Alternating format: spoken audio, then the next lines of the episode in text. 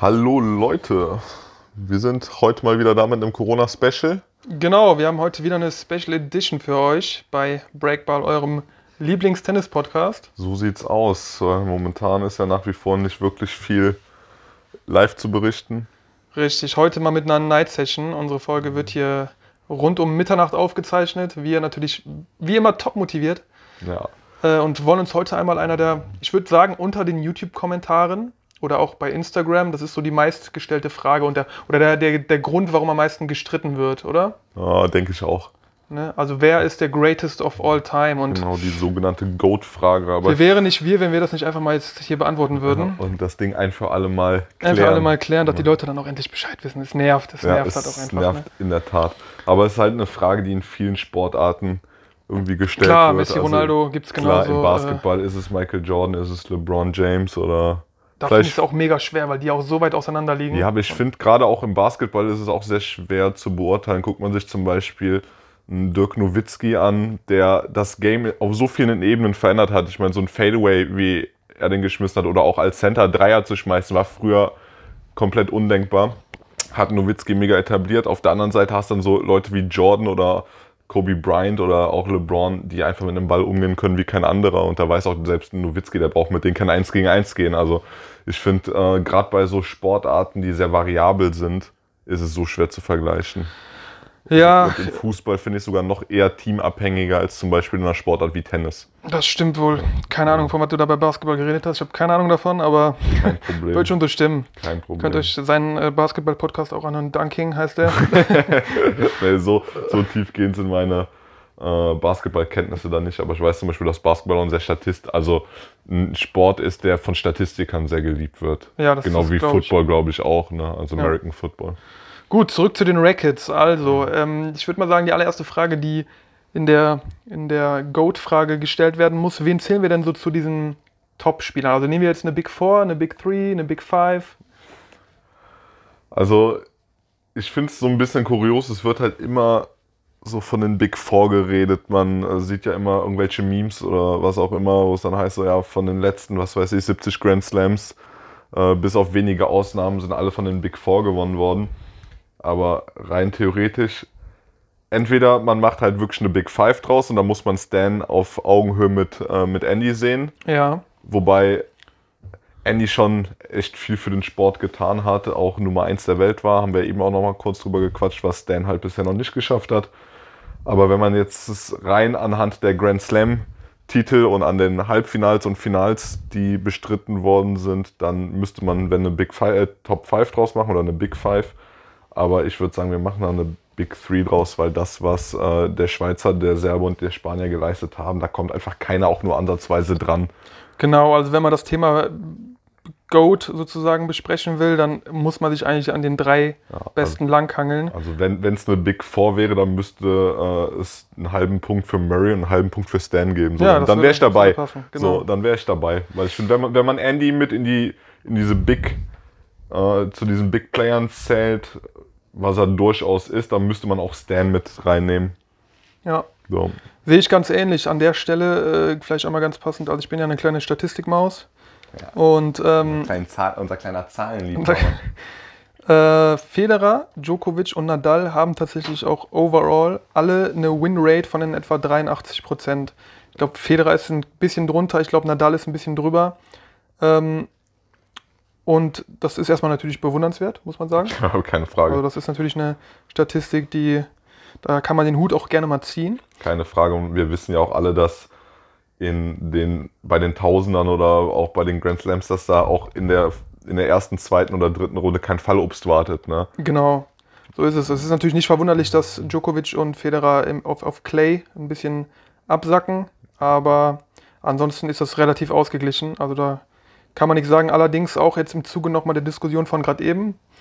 Andy Murray hat eine Rate von 77 Prozent, ist also schon auch super natürlich, muss man sagen. Keine Frage. Also Aber es ist natürlich schon ein bisschen drunter und Wawrinka 63,5. Also da, gut. da müsste man dann nochmal die Frage stellen, vielleicht ist Murray wirklich so dazwischen. Ja. Weil Wawrinka hat selber mal gesagt, ähm, als man ihn darauf angesprochen hat, ich hatte das Zitat, glaube ich, irgendwo hier auch äh, rumfliegen. Ähm, dass er einfach auch zu inkonsequent ist. Also dass er sich so selber gar nicht da zu zählen will, weil er dafür zu äh, Ja. nicht inkonsequent, äh, dieses ähm, consistent. Also instabil. Ja, also dass Ja. er einfach äh, diese Leistung nicht immer halten kann und auch über, über viele Turniere dann halt auch. Ähm, Nee. Weil man merkt bei Stan halt wirklich bei den Grand Slams blüht er auf Ja. und dann siehst du halt in einem 500er Turnier, wo er dann gegen, Ja. weiß ich nicht, wen verliert. Klar, keine Frage. Und ich glaube, dass Dan auch mal in einem Interview irgendwo gesagt hat, äh, ich weiß gar nicht, war es nach Paris, als er Paris gewonnen hat, dass er auch inzwischen so an seinem Mental Game gearbeitet hat, dass er sich halt gerade bei den großen Turnieren halt so einen Tunnel spielen kann. Stan und, meinst du ja. jetzt? Ja. Und ich glaube, das fehlt ihm halt bei den 500ern oder teilweise auch bei den 1000ern. Ja, bei Stan sie- sieht man es aber auch während der Spiele an. Er sagt sich dann selber immer point à point, glaube ich, sagt er immer. Pa, pa, pa. Und äh, fasst sich dabei den Finger an den Kopf. Also ist alles, alles Kopfsache bei ihm. Das ist äh, richtig. Wir können auch mal gerade gucken. Also ähm, die Liste, die, die Tennis-Weltrangliste. Ähm, Platz 1 seit 2004 hat es angefangen mit Roger Federer am 2. Februar. Und seitdem sehen wir auf dieser Liste nur Nadal, Federer, Djokovic und kurz Murray. Ja, also mehr braucht man dazu gar nicht sagen, oder? Seit 2004, das sind 16 Jahre, das ist. Wahnsinn, Wahnsinn, wie der Sport dominiert wird. Ne? Das sind, wie gesagt, jetzt, jetzt ins dritte Jahrzehnt, wo sozusagen nur diese Leute auch in diesen Top 4 stehen. Ja. Ähm, ja gut, zwischenzeitlich sind die mal durch Verletzungen auch ein bisschen weiter abgerutscht, aber es ist halt, wie gesagt, ähm, krass. Vorher war es Nadal- Andy Roddick übrigens. Nadal war lange verletzt. Djokovic hat ja die Operation am Ellenbogen. Federer hatte auch immer mal wieder. Dadurch haben die sich halt immer mal wieder so ein mit- bisschen klar. abgewechselt. Ne? Äh, Federer halt 2004 bis 2008 237 Wochen am Stück. Das ist natürlich krass. heftig. Djokovic hatte seine längste Zeit dann 2014 bis 16. Auch 122 Wochen. Und Nadal immer mal wieder. Ja, Da, sobald nach dem French Open, da war er oben. ja. Ja ich glaube 14 bis 16 war ja auch die Zeit, wo äh, Djokovic, glaube ich, sechs, sechs von acht Grand Slams gewonnen Das hatte. war, ne? das war seine kranke Ja. Zeit, das stimmt. Das war mega. da Ähm, war er ja auch, glaube ich, irgendwie über 50 Spiele ungeschlagen oder neun- 49 Spiele oder waren es sogar über 50, die er komplett ohne Niederlage absolviert hat. Ja, du bist die, Ja, die ich bin, ich bin nicht Zahlenmaus, die Zahlenmaus, aber da, habe ich jetzt gerade leider. Ich habe allerdings andere, andere, andere, anderes Wissenswertes noch für dich. Und zwar, ähm, ja. Ähm, gut, das äh, einmal von 2005 bis 2017 konnte nur einer aus outside der Big Four French Open gewinnen. Wobei das Ja, natürlich das blöd Stan. ist bei French Open, weil Nadal fast alles gewonnen hat. Ja, ich wollte gerade sagen, bei äh, den French Open braucht man nicht vom Big Four reden. So. Richtig, ja.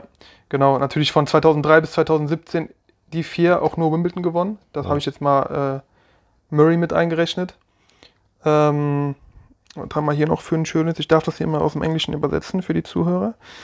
Äh, genau, also US Open klar, auch nur unterbrochen durch Del Potro und Silic. genau, der Marin. Der Das Marin, der weiß selber nicht. Finale Der weiß selber nicht, wer das damals, ne? gewonnen Ich glaube gegen Kay. Nishikori, Ja. ja, genau. Marin gegen Kay im Finale. Das war so richtig war- ärgerlich. Ich meine, war das nicht sogar so, dass äh, Silic gegen Federer irgendwie im Fi- Halbfinale oder so gewonnen Ja, hat? Da dachte ich mir, den Titel hatte ich schon, hatte ich schon aufgeschrieben für Ja. ihn.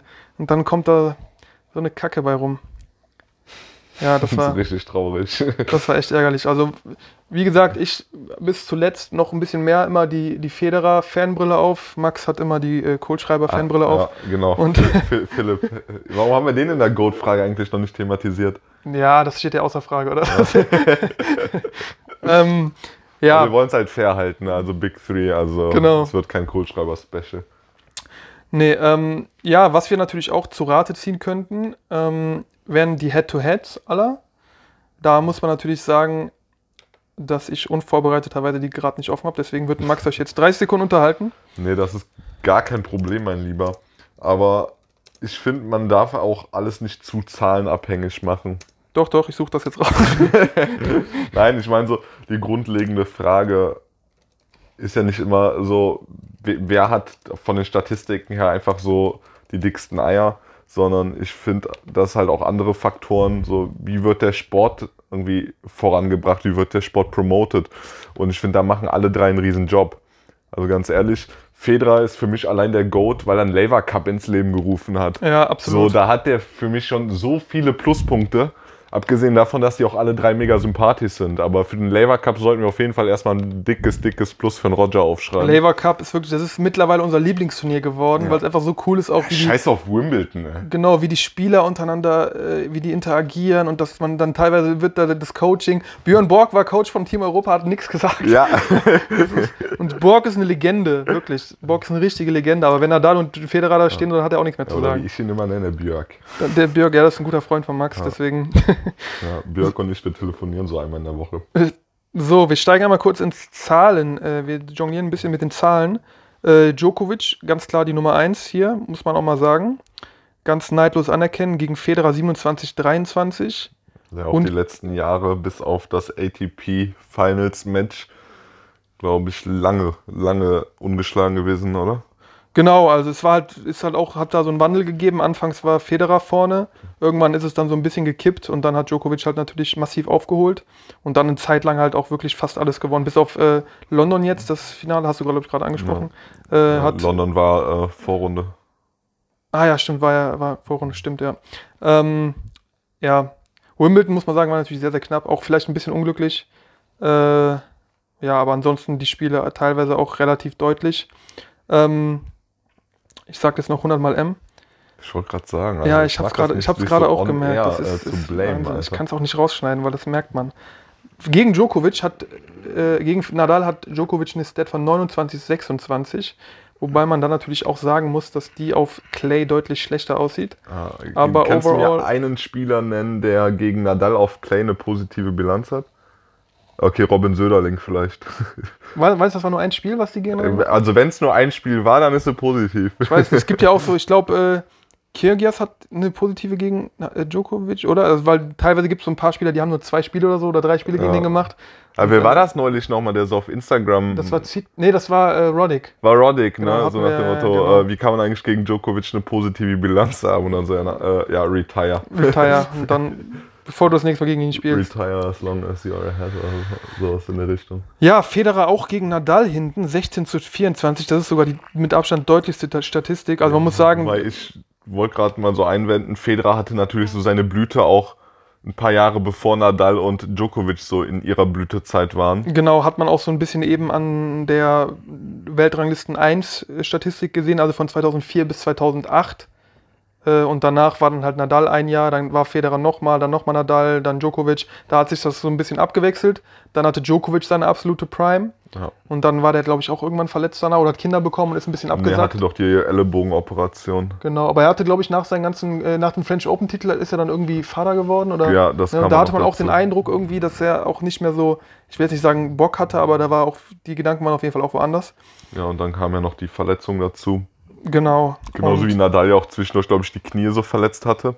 Ja, ja, Nadal sieht sowieso geschunden aus, auch mit seinen Fingern und wie die immer getaped sind, das ist der Wahnsinn. Äh, ja, also wir sehen Djokovic in der Head-to-Head-Statistik ganz klar vorne. Ja, wir müssen uns, aber wie nähern wir uns jetzt hier einem Ergebnis? Also es ist natürlich immer schwer zu sagen. Ich würde zum Beispiel die Frage jetzt so beantworten, dass Stand jetzt Djokovic der beste Spieler ist. Ganz klar. Also ich glaube, an ihm kommt, führt kein Weg vorbei, wenn man Titel gewinnen will. Hätte man mich das jetzt natürlich 2006 gefragt, hätte ich Federer gesagt. Klar, Klar. natürlich. Und Nadal ist natürlich immer so ein Kandidat. Ja, bei Nadal ist natürlich die Frage, ob man da jemals so einen Punkt hatte, wo man gesagt hatte, er ist jetzt zum Zeitpunkt der aller, allerbeste. Er war Ja, halt immer ich, so der. Ich hatte bei Nadal phasenweise schon so das Gefühl, ich meine, das war auch so um 2,6, 2,7 rum. Da war Djokovic zwar auch so mit oben dran, aber da wirkte Djokovic für mich immer so als der ewige Dritte. War ja auch ganz lange in der, im World Rank Nummer 3. Und da hatte ich gerade bei Nadal so das Gefühl, weil er halt mental so ein kompletter Psychopath ist, so dem hast du halt nie was angesehen. So, weder hat er sich gefreut bei Big Points, noch wurde er irgendwie sauer, wenn der Gegner gerade mal einen überragenden Schlag gemacht hat. Und ich dachte mir echt so, okay, den, den kann mental einfach keiner brechen. ja, Und das war dann auch so diese Phase, wo er dann angefangen hat, Roger einfach konstant zu besiegen. Und dann dachte ich mir, okay, ja, da muss Wenn- man ganz kurz auch einlenken. Äh, das ist in der Tat so. Also es ist halt einfach so, dass damals eben Roger so unangefochten war. Und Ja. dann kam halt dieser Rafael Nadal. Von den ersten acht Spielen hat er sieben gewonnen. Ja. Teilweise auch auf Clay, klar, aber auch Outdoor Hardcourt. Also, äh, Ja, und dann hast du da halt wirklich so ein Mentalmonster auf der anderen Seite, dem du nichts ansiehst. ich glaube halt, Nadal hatte damals auch nichts zu verlieren und Roger hatte den Druck, weil er hat halt immer Klar. dieses, äh, Aber ne, wie gesagt, ich finde, also Tennis ist halt ein Sport, das sehr vom Momentum lebt. ja. Und ich finde es wesentlich schwieriger, das Momentum zu catchen, wenn du nicht das Gefühl hast, du hast den Gegner gerade in der Hand. Wo du das, also weißt du, du, du merkst ja, wenn so ein Gegner anfängt, mit sich zu hadern, wie zum Beispiel ein Zverev das regelmäßig macht oder auch ein Djokovic das schon mal äh, öfter macht, dann hast du als Gegner auch einfach so diesen, diesen Modus, wo du sagst, so und jetzt breche ich ihn komplett. Ja. Und das hast du bei Nadal nie gehabt. Ich finde, Nadal ist über die letzten Jahre auch ein bisschen offener geworden. Der hadert auch schon mal mit sich und auch mal mit seiner Box und spricht dann auch mal äh, laut mit sich. Aber das hat er früher halt nie gemacht. Ja, das stimmt schon. Und das war für mich so der Moment, wo ich mir dachte, okay, der Typ ist einfach unschlagbar. Aber auch das hat sich natürlich dann mit der Zeit wieder gewandelt. Ja, aber das war immer, das war immer so ein bisschen seine Aura. Äh, ja, gut, Grand Slam-Titel, das wissen wir alle, 20 zu 19 zu 17. 17. also momentan alle relativ nah beieinander. Grundsätzlich Karrieretitel. Ähm, Roger hat ja die 100 geknackt, steht bei 103 jetzt. Äh, Djokovic steht bei 79 und Rafa steht bei 85. Ist Roger also noch knapp vorne. Wobei man sagen muss, dass es, wenn es um ein Tausender-Titel geht, sieht es schon wieder ganz anders aus, denn da ist Rafa vorne. Ich kann auch sagen, mit wie vielen. Ich glaube, mit einem Titel mehr als, als Djokovic. Und Federer hat dann noch ein paar weniger. Also, das sind alles, alles so Statistiken, bei denen man sagen muss, hm, es ist so ein bisschen durch, durchgewürfelt. Ja, ich finde auch, dass man, dass das eine Frage ist, die wir wirklich nicht einfach nur anhand von nüchternen Zahlen beantworten können. Also ich finde, man sollte auch mal irgendwie mit einwerfen, so wie die einzelnen Spieler so das Game verändert haben. Und da muss ich zum Beispiel sagen, bei, bei Roger ist es ja so ganz klar, zum einen hat er mega viel Style mit auf den Court gebracht, weil egal wie er sich bewegt, das wirkt einfach mega ästhetisch und mega leichtfüßig. Bei Djokovic muss ich sagen, also der hat einfach dieses Return-Game und das Defensiv-Game und auch so die Flexibility komplett auf ein anderes Level gehoben. Das kannte man vorher gar nicht. Auch, dass es inzwischen Spieler gibt, wo, die, wo der Gegner fast mehr Angst hat, dem den Ball in die Rückhand zu spielen, als in die Vorhand, weil die Rückhand ja eigentlich bei 99% der Spielern der etwas schwächere Schlag ist Ja. ist Djokovic halt jemand, der mega stabil ist, gerade in der Defensive. Ja, und bei Nadal, ja, Nadal ist so eine kleine Wühlmaus, ne? Also Nadal hat halt so diesen äh, Overhead-Topswing so ein bisschen mit reingebracht, aber ich finde, dass Nadal das Spiel halt weniger weiterentwickelt hat, als zum Beispiel Federer oder Djokovic getan haben. Ja, er hat halt nur Wahnsinns äh, Intensität immer auf dem Platz. Also der Klar, halt der hat, zurück, wie gesagt, er- der hat eine mega Aura auf dem Court. Der gibt auch jedes Mal 110 Prozent. Bei dem merkst du, also der resigniert halt nicht auf dem Platz. Ja. Aber ich finde, dass so, wenn du die reine Technik und die reine Spielweise begutachtest, ohne jetzt das Mentale dahinter, dann hat er das Spiel weit weniger beeinflusst, als es zum Beispiel der Schweizer oder der Serbe getan hat. Berrettini hat heute oder in einem Interview vor ein paar Tagen über die drei gesprochen und hat zu jedem so einen Satz verloren. Äh, Würde ich mal fragen, ob du damit konform gehst. Über Federer sagte Berti- Berrettini, Roger ist Tennis, er kann machen, was er will, es ist so einfach, er ist mein Idol und ich kann zwei Tage über ihn sprechen. Er lässt es so aussehen, als wäre er so geboren.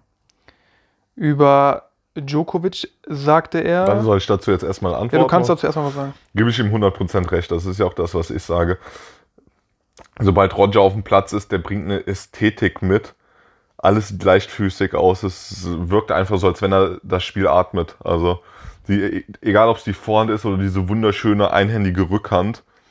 Äh, es ist einfach ein hundertprozentiger Sportsman. Es ist ein Gentleman auf dem Court und ich habe den auch noch nie fluchen gesehen oder sonst irgendwie. Bei seiner. Spielweise sieht es halt wirklich so aus, also er könnte auch Tennis erfunden haben. So, also Ja, so wie genau. nach Lehrbuch. So spielt man klar, Tennis. Genau, also das ist wirklich jemand, den, den kannst du stundenlang analysieren. Da, da, kannst du das Ding, die Variable kannst du komplett auseinanderbrechen und im Tennis-Neuling sagen so, hier, mach, egal was du machst, mach es genau so. Ja.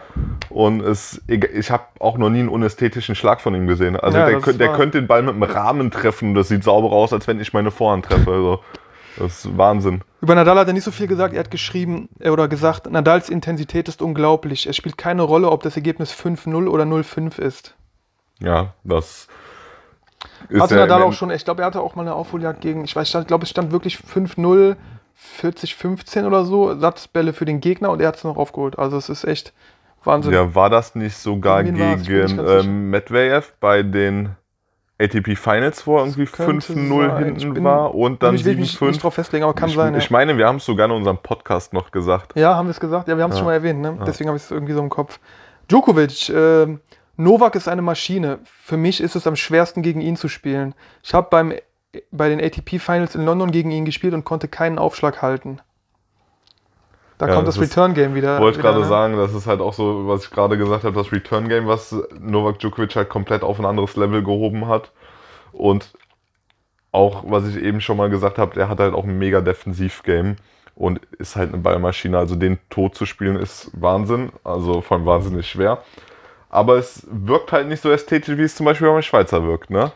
Ich habe an der Stelle noch ein kleines Gedankenspiel für dich. Das Ja, dann ich, leg äh, mal- im leg Vorfeld mal los. angekündigt.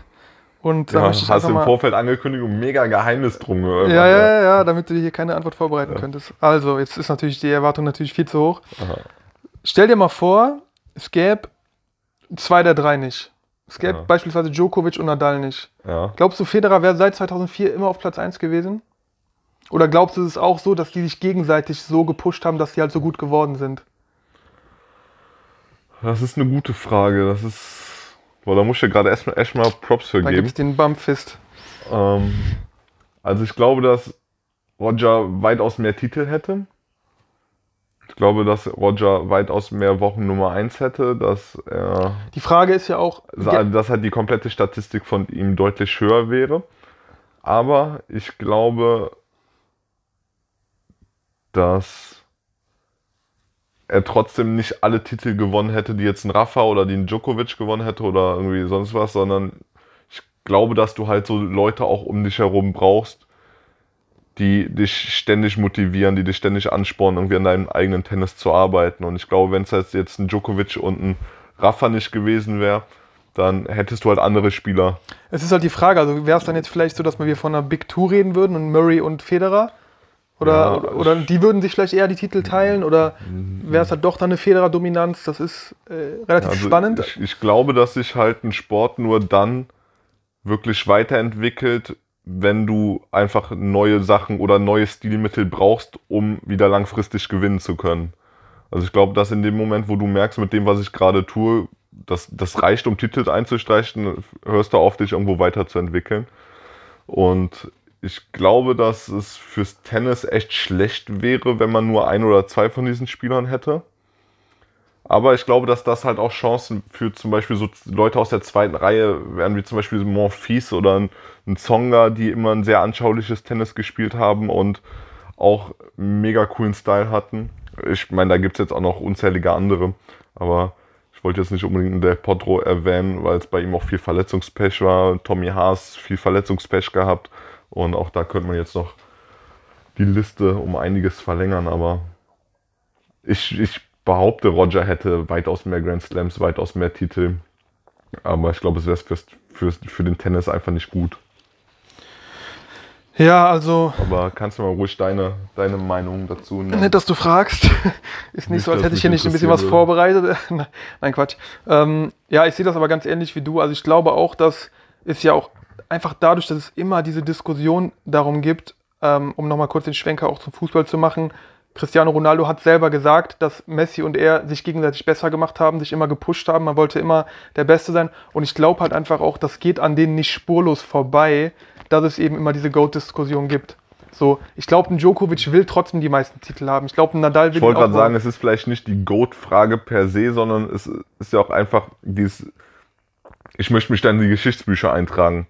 So, bin Genau. ich der mit den meisten Grand Slams oder bin ich der mit einem weniger? Genau, eben. Es ist halt so, So. der, zweite, der dritte schreiben Ja. keine Geschichte. Ja, ist Und so. ähm, um hier einmal Raf Kamora zu den guten quoten. Raff. Äh, und deswegen, also die machen natürlich dann in Interviews immer sehr sportsmanlike und sagen, ja, es geht ja auch nicht darum. Aber ich glaube, es ist denen schon wichtig, dass sie dann auch eine Marke setzen und auch einfach in Erinnerung behalten werden wollen.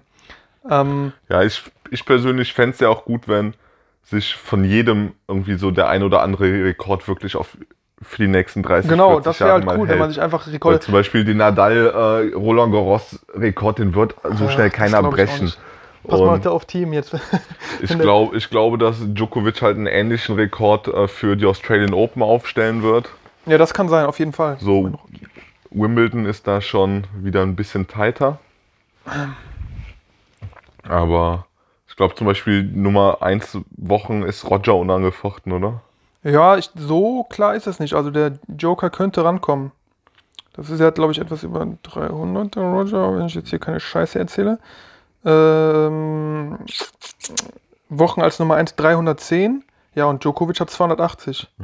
Sammelt also. Und äh, Okay, Nadal Roger, Roger 207. hat, glaube ich, achtmal Wimbledon gewonnen und Djokovic bisher fünfmal, ne? Äh, 2,3 bis 2,7 sind 4, 9, 12 und 17. Hm. 5, 6, 7 sind's.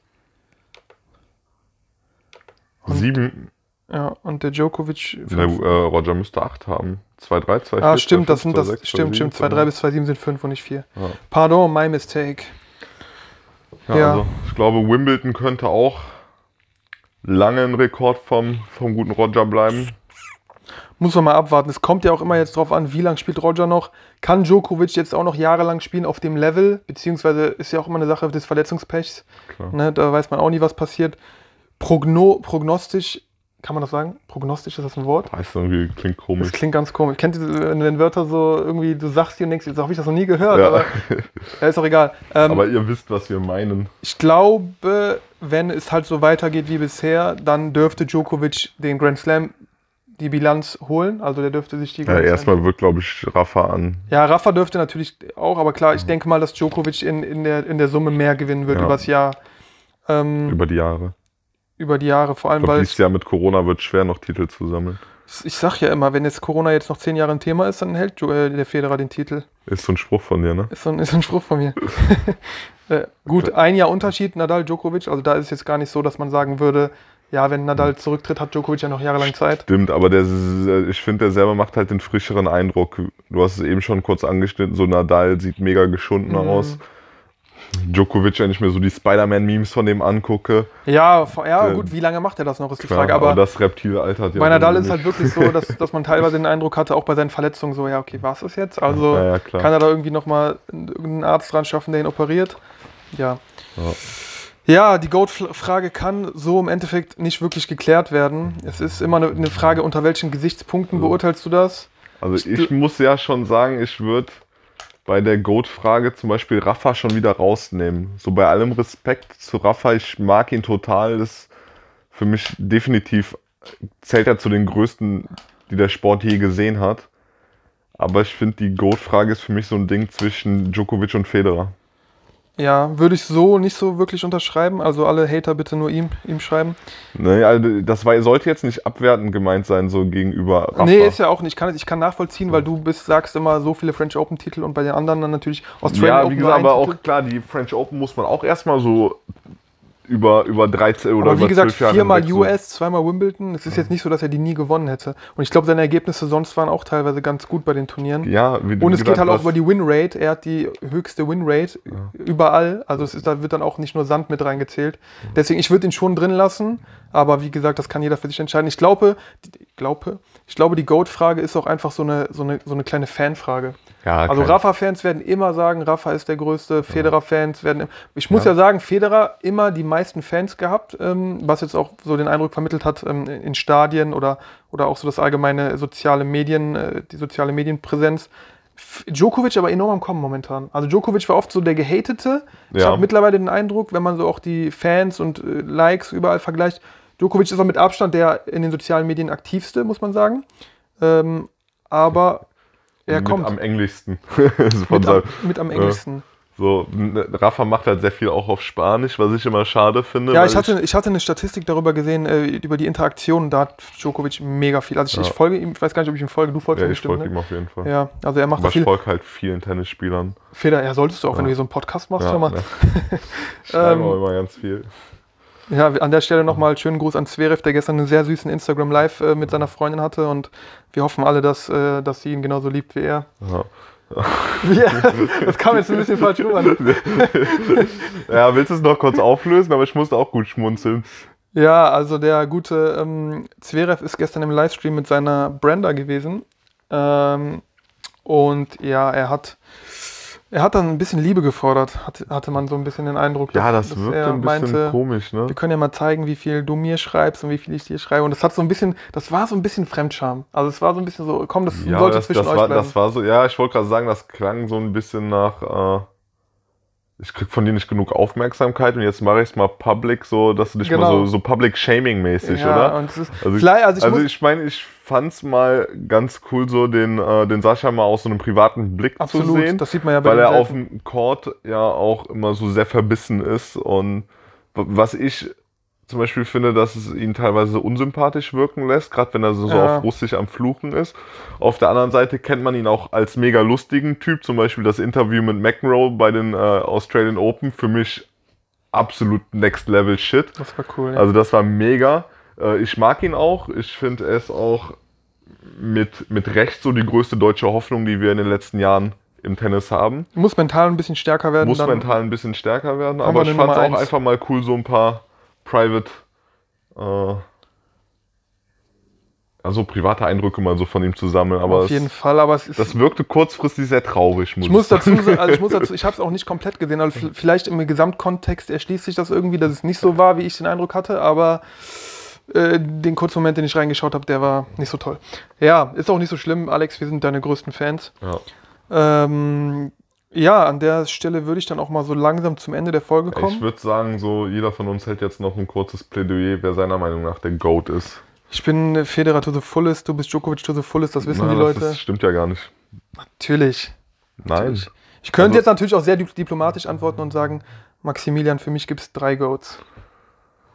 Und für dich zwei. Ja, nein, also ich finde, wie gesagt, das mit Rafa sollte so in keinster Form abwertend sein.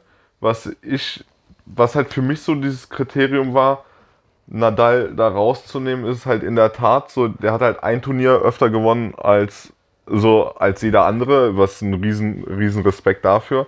Aber die anderen drei Turniere sind halt bei Djokovic und Federer relativ gut verteilt. Federer zum Beispiel Ja, aber, aber Nadal hat US Open öfter als Djokovic gewonnen. Djokovic zweimal, ne? Dreimal und äh, Rafa viermal. Ja, okay, ja, gut, ist auch so ein Point. Aber was halt bei mir so der, der größte Punkt war, fand ich einfach, dass Nadal so das, das Technische, das Spiel an sich am wenigsten weiterentwickelt hatte. Und auch aus, außerhalb des Courts wahrscheinlich weniger für den Sport tut. Ja, die Akademie bei sich. Ja, aber ich, er spricht ja auch erst seit kurzem Englisch und keine Ahnung. Also ich finde, Du ruderst gerade ein bisschen zurück. Nein, das hat nichts mit Zurückrudern zu tun. Also klar, der ist für mich unangefochten einer der größten Tennisspieler aller Zeiten und ganz, ganz, ganz fetten Respekt dafür. Und seitdem er auch mehr auf Englisch oder mehr Englisch spricht, finde ich ihn auch noch sympathischer. Absolut. Muss und vor allem mit dem Akzent, das ist so ja, geil. mega. Äh, well, well. well. Aber ich finde halt, dass Roger und äh, Nole das Spiel halt technisch extrem weiterentwickelt haben. Mein Herz würde halt in der Tat sagen Roger. Roger ist the GOAT. Weil ich glaube halt echt, dass der auch außerhalb des Courts so am meisten für den Sport getan hat. Und boah, so, so rein, rein technisch beurteilt würde ich sagen Djokovic. Wobei das halt, wenn man die drei miteinander vergleicht, alles Nuancen sind. Ne? Absolut. Also bei mir ist es auch so, dass ich mittlerweile Djokovic sehr, also sehr, sehr gerne spielen sehe. Ja. Wenn ich ihn halt gegen Federer spielen sehe, und das ist halt auch mein Federer-Fanherz, dann ist einfach nur Angst. Weil ich weiß, dass der Typ ist halt so eine Maschine und wenn der sich in, in sein Game, wenn der in sein Game reinkommt, so dann da muss Federer auf jeden Fall schon wieder in die Ich- Prime zurück. Ich finde zum Beispiel diese Spiele Federer gegen Roger da blutet bei mir auch immer ein Herz. Federer gegen äh, Federer gegen Djokovic, da ist bei mir auch immer ein Herz am Bluten, muss ich ganz ehrlich sagen. Weil Von ich bin, beiden Herzen. äh, ich bin äh, riesen Djokovic-Fan, absolut, vor, auch schon seit langer Zeit, seitdem er Nummer 3 der Weltrangliste ist, also wirklich schon seit 2004. Aber Roger war für mich immer so das große Vorbild damals. Als ich angefangen habe, Tennis zu spielen, so als ich angefangen habe, Tennis bewusst zu gucken, war es halt immer Roger. Und keine Ahnung, also ich sehe Roger sehr ungern verlieren. Auf der anderen Seite bin ich ein mega Djokovic-Fan, gönne ihm jeden Titel und ah, ich weiß es nicht. Ich Ich sehe Roger halt mega ungern scheiße spielen. Das ist so, manchmal hat man dann so Spiele von ihm, wo man denkt, was sind das für Unforced Errors? Das tut einem richtig weh. Ja, ja So. wie zum Beispiel das äh, Australian Open Spiel gegen Djokovic, wo es ganz klar war, dass er dass halt auch irgendwo Schmerzen hatte. Der lief nicht rund, der hatte den Arzt vor Ort. Ja. Und äh, dann kam halt so dieser Sportsman in seinem Herzen irgendwo raus, der gesagt hat, ich gebe hier kein Halbfinale einfach auf. So, das ist, fand er wahrscheinlich auch unfair dem Gegner gegenüber. Aber wenn du dann so spielen siehst, dann das, das schmerzt schon. ja. Das schmerzt Absolut. ganz gewaltig. Also wie gesagt, auf der einen Seite mein eines, das, das eine Herz sagt Roger, das andere Herz sagt Nole. Ja, also wie gesagt, wir sind ja gespannt. Äh, Die, die beiden anderen, also Nadal und Djokovic, haben ja auch noch fünf Jahre. Also wer weiß, was die in der Zeit auch Ja, noch leisten. Wie gesagt, auch immer abwarten, ne, wie Verletzungen damit Äh, reinspielen. Das war jetzt nur dahingehend So. gerechnet, wie alt jetzt Federer Ja, ist. Ja, klar. klar, wer weiß, ob die auch so lange spielen können. Aber ich bin auch eine mega Next gespannt. Gen gerade am kommen, Die die, Next halt Gen ist am Kommen und ich die bin so froh Jahre drüber. komplett ausgeblieben ist. Ja, aber ich bin so froh drüber, dass halt auch was nachkommt, dass man Tennis gerne weiterguckt. Auf Ja, das jeden Fall. dieses- Und ich finde, Es wird trotzdem so traurig, wenn, wenn dann einer ein, wenn allein Stimmt. Federer zurücktritt. Stimmt, aber, und das muss man den drei jetzt wirklich mal ganz hoch anrechnen, auch durch so Sachen wie den Labour Cup äh, oder auch zum Beispiel dieses Match for Relief, Hit for Haiti, sind ja immer mal wieder auch so geile Charity-Events, wo die Spieler einfach untereinander mal was zusammen machen. Finde ich, wird die Next Gen mega angefüttert, auch so außerhalb des Courts sehr positiv für den Tennis zu agieren. Und so Leute wie Tsitsipas, Zverev, ich finde die teilweise jetzt schon so lustig, wie die in den Interviews sind und die wirken auch mega sympathisch, sind auch alle sehr auf dem Boden geblieben. Und ich freue mich da echt auf die Zukunft, weil ich glaube, wir werden wieder neue Idole haben. Ja, das die- glaub ich auch. Die wir echt feiern werden. Da sind wir, dürfen wir gespannt sein. In dem Sinne äh, beenden wir die Folge mit dem Abschluss ähm, eineinhalb Mal Federer, ein halbes Mal Djokovic. Ja, so in etwa. Das kriegen wir hin. Sieger der Herzen ist eine gute Kohli, würde ich sagen. Philipp, Oder was ist, was ist eigentlich mit Tommy Haas? Der, der hat eigentlich die Credits verdient, oder? Komm, sagen wir aber gar nichts zu. Äh, nächst, machen wir nächstes Mal German Edition, oder? machen wir eine German Nächste Edition. Folge German Edition Ja. werden mal die deutschen Tennisspieler Shoutouts an Tommy. so ein bisschen beleuchtet. To- Tommy, wo, wo wohnt der nochmal? In Florida? In Florida. Miami, irgendwie sowas. Ähm, ja, Sag einfach Florida. ja, ist doch alles, Ir Engl ir irgendwo. ist äh, doch alles England. ähm, ja. Hauptsache Italien. Gut, in dem Sinne würden wir uns dann auch jetzt verabschieden. Äh, wir freuen uns, wenn ihr dabei wart. Wir möchten mal kurz auf unsere E-Mail-Adresse hinweisen. Stimmt. breakball.gmx.net, da wir ja mittlerweile ein paar Hörer verzeichnen können. Wäre cool, wenn wir ein bisschen Feedback bekommen könnten. Ja, auch vielleicht mal Wunschepisoden, Wunschepisoden, grundsätzliches Feedback, ob wir vielleicht auch irgendwie ein oder andere linguistische Problem haben. Danke für den Ähm. Seitenhieb. Äh, ja, ich- ich glaube, ich habe da auch so ein paar Macken. Also ich, könnte sein. ich Aber spielt ja keine Rolle. Wir, wir sind ja jetzt auch keine professionellen Radiomoderatoren. sein. Noch nicht. Noch Bis noch. anfragt und wir machen die Kommentatoren. Ja. Also breakball.gmx.net. In diesem Sinne verabschiede ich mich. Max, du hast die letzten Worte. Wie gesagt, ich würde mich auch sehr auf äh, Zurufe und Kommentare von euch freuen. Vielleicht habt ihr auch einfach mal Bock, ein gewisses Thema komplett auszuleuchten, ob es jetzt einzelne Spielerprofile sind, ob es äh, vielleicht auch technische Analysen zu einzelnen Spielern sind oder was auch immer. Aber fordert nicht WTA. ja, also WTA sind wir beide keine großen Fans von, wobei wir sehr gerne Ginny Bouchard gucken. äh, wie gesagt, meldet euch gerne. Wir lassen Ich habe auch gern Wozniacki geguckt. Ja, ich aber auch. Jetzt, jetzt ja nicht mehr. Äh, ich, ja, die Zeit ist vorbei. Wie gesagt, wir beantworten jede E-Mail. Es bleibt keine unbeantwortet. Und das wäre dann mein Wort zum Sonntag. Super, bis zum nächsten Mal.